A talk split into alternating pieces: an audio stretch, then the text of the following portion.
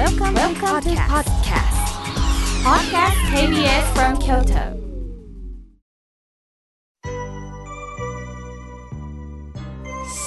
さあここからはたくさんのお便りをいただきましたので順に紹介させていただきますまずはじめに東京よりカレンさんありがとうございますとても素敵なインドの絵画の、えー、おはがきを送ってくださいました。えー、妙慶さんにお会いできたらと思って、えー、いつか機会があったらと思っております。阿弥陀様って一体どういう方なんですか？教えてくださいとのことです。そうですね。なかなかこう阿弥陀様っていうのはこういう人っていうのをね、お話しするのにはもう時間もかかるんですが、一言で言えば、私たちの悲しみに寄り添ってくれる方なんです。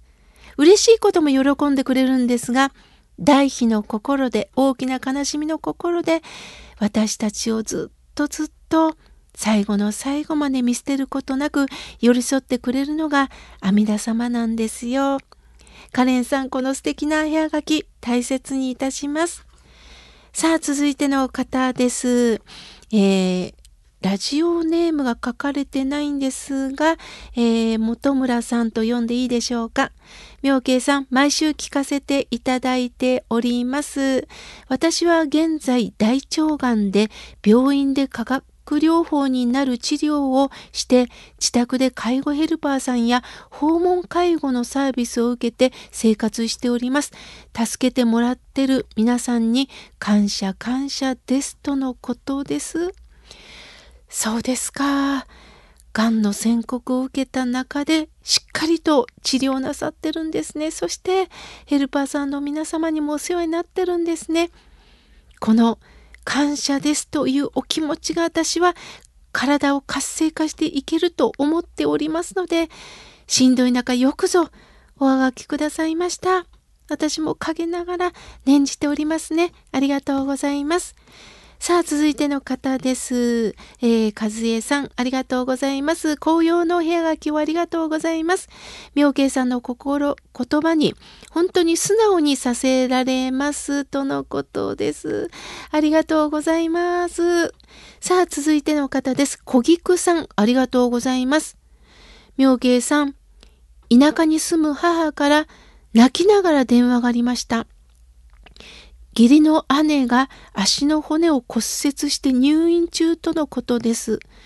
実はこの義理の母、一家の皆がみんな頼りにしてたんです。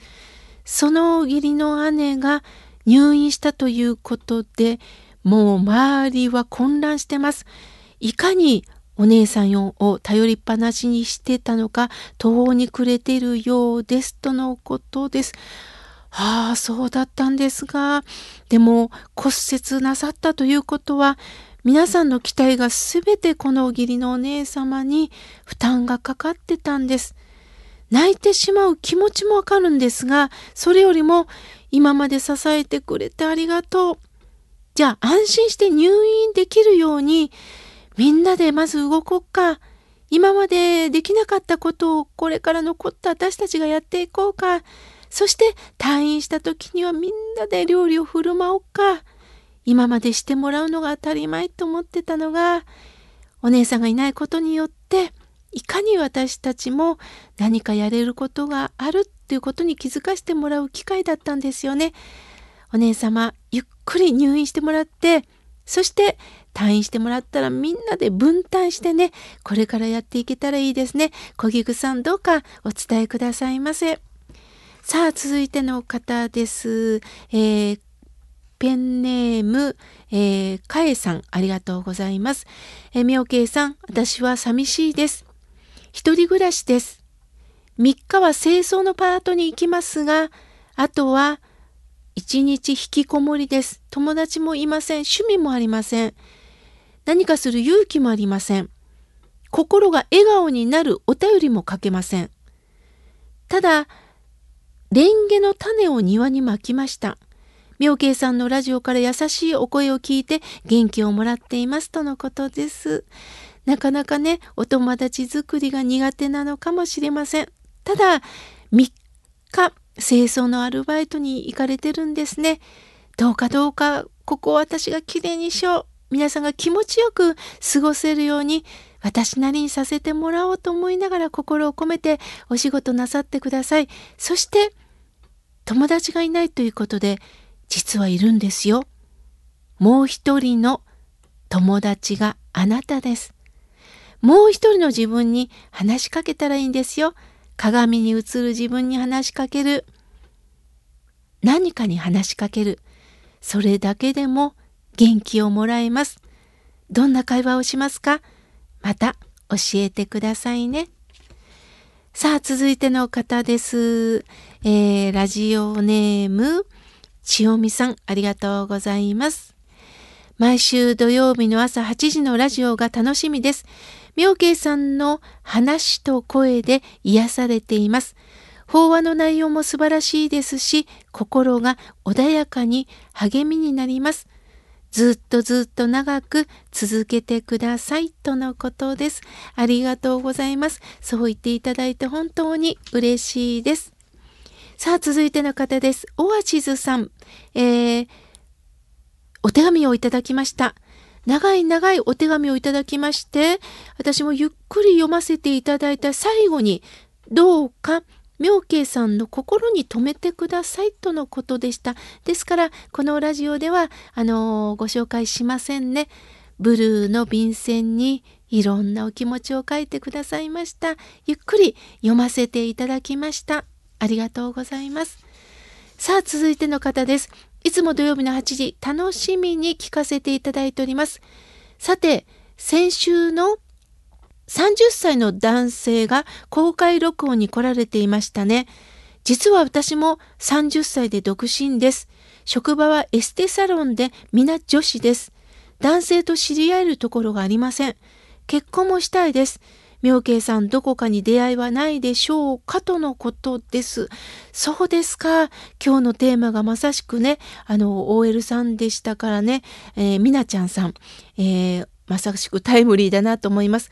そこで私たち僧侶仲間がテラコンネットワークということで、あの、もちろんお寺に関係する人もそうですし、関係のない方も、あの、お寺の中で、あの、婚活をしているんですね。で、12月10日、えー、3時から、あの、お寺さんで、あの、テラコンをやります。そこでね、ちょっとお寺名はまだ言えないんですが、あの、お申し込みください。メールアドレスをお伝えしますね。t-e-r-a-k-o-n テラコンドットキンキ k-i-n-k-i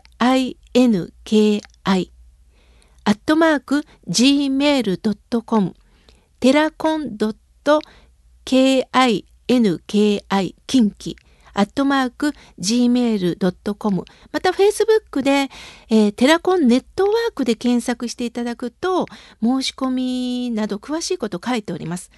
またどうしても検索ができなかったら河村明家の日替わり法話河村明家で検索していただくと覗けますのでここでも紹介しておりますのでぜひみなちゃんさん応募ください。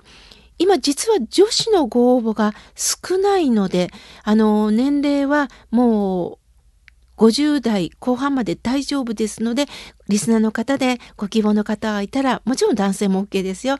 ご応募なさってください。お待ちしております。さあ、続いての方です。くんだみえさん。いつもありがとうございます。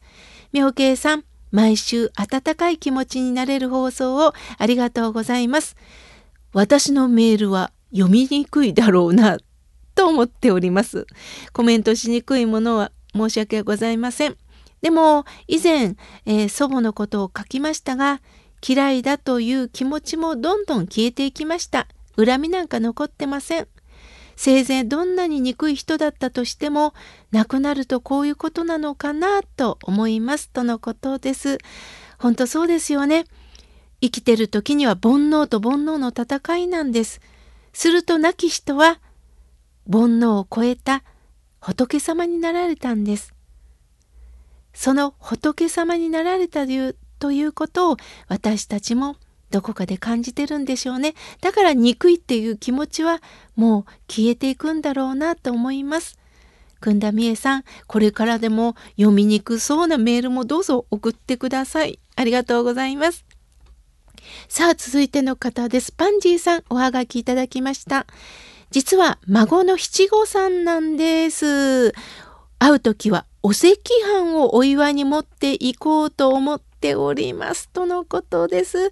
あー、衣装も楽しみですね。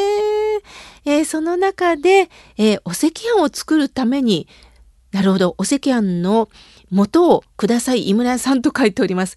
本当ですね。あの、ぜひ、井村さんのお赤飯の元で、えー、お孫さん喜ばせてあげてください。よろしくお願いします。また、当選の結果はね、お待ちくださいね。さあ、続いての方です。おはがきをいただきました。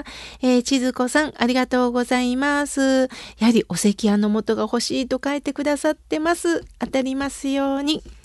さあ、続いての方です。すみこさん、ありがとうございます。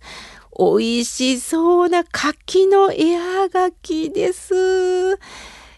今度はお礼の絵はがきですね。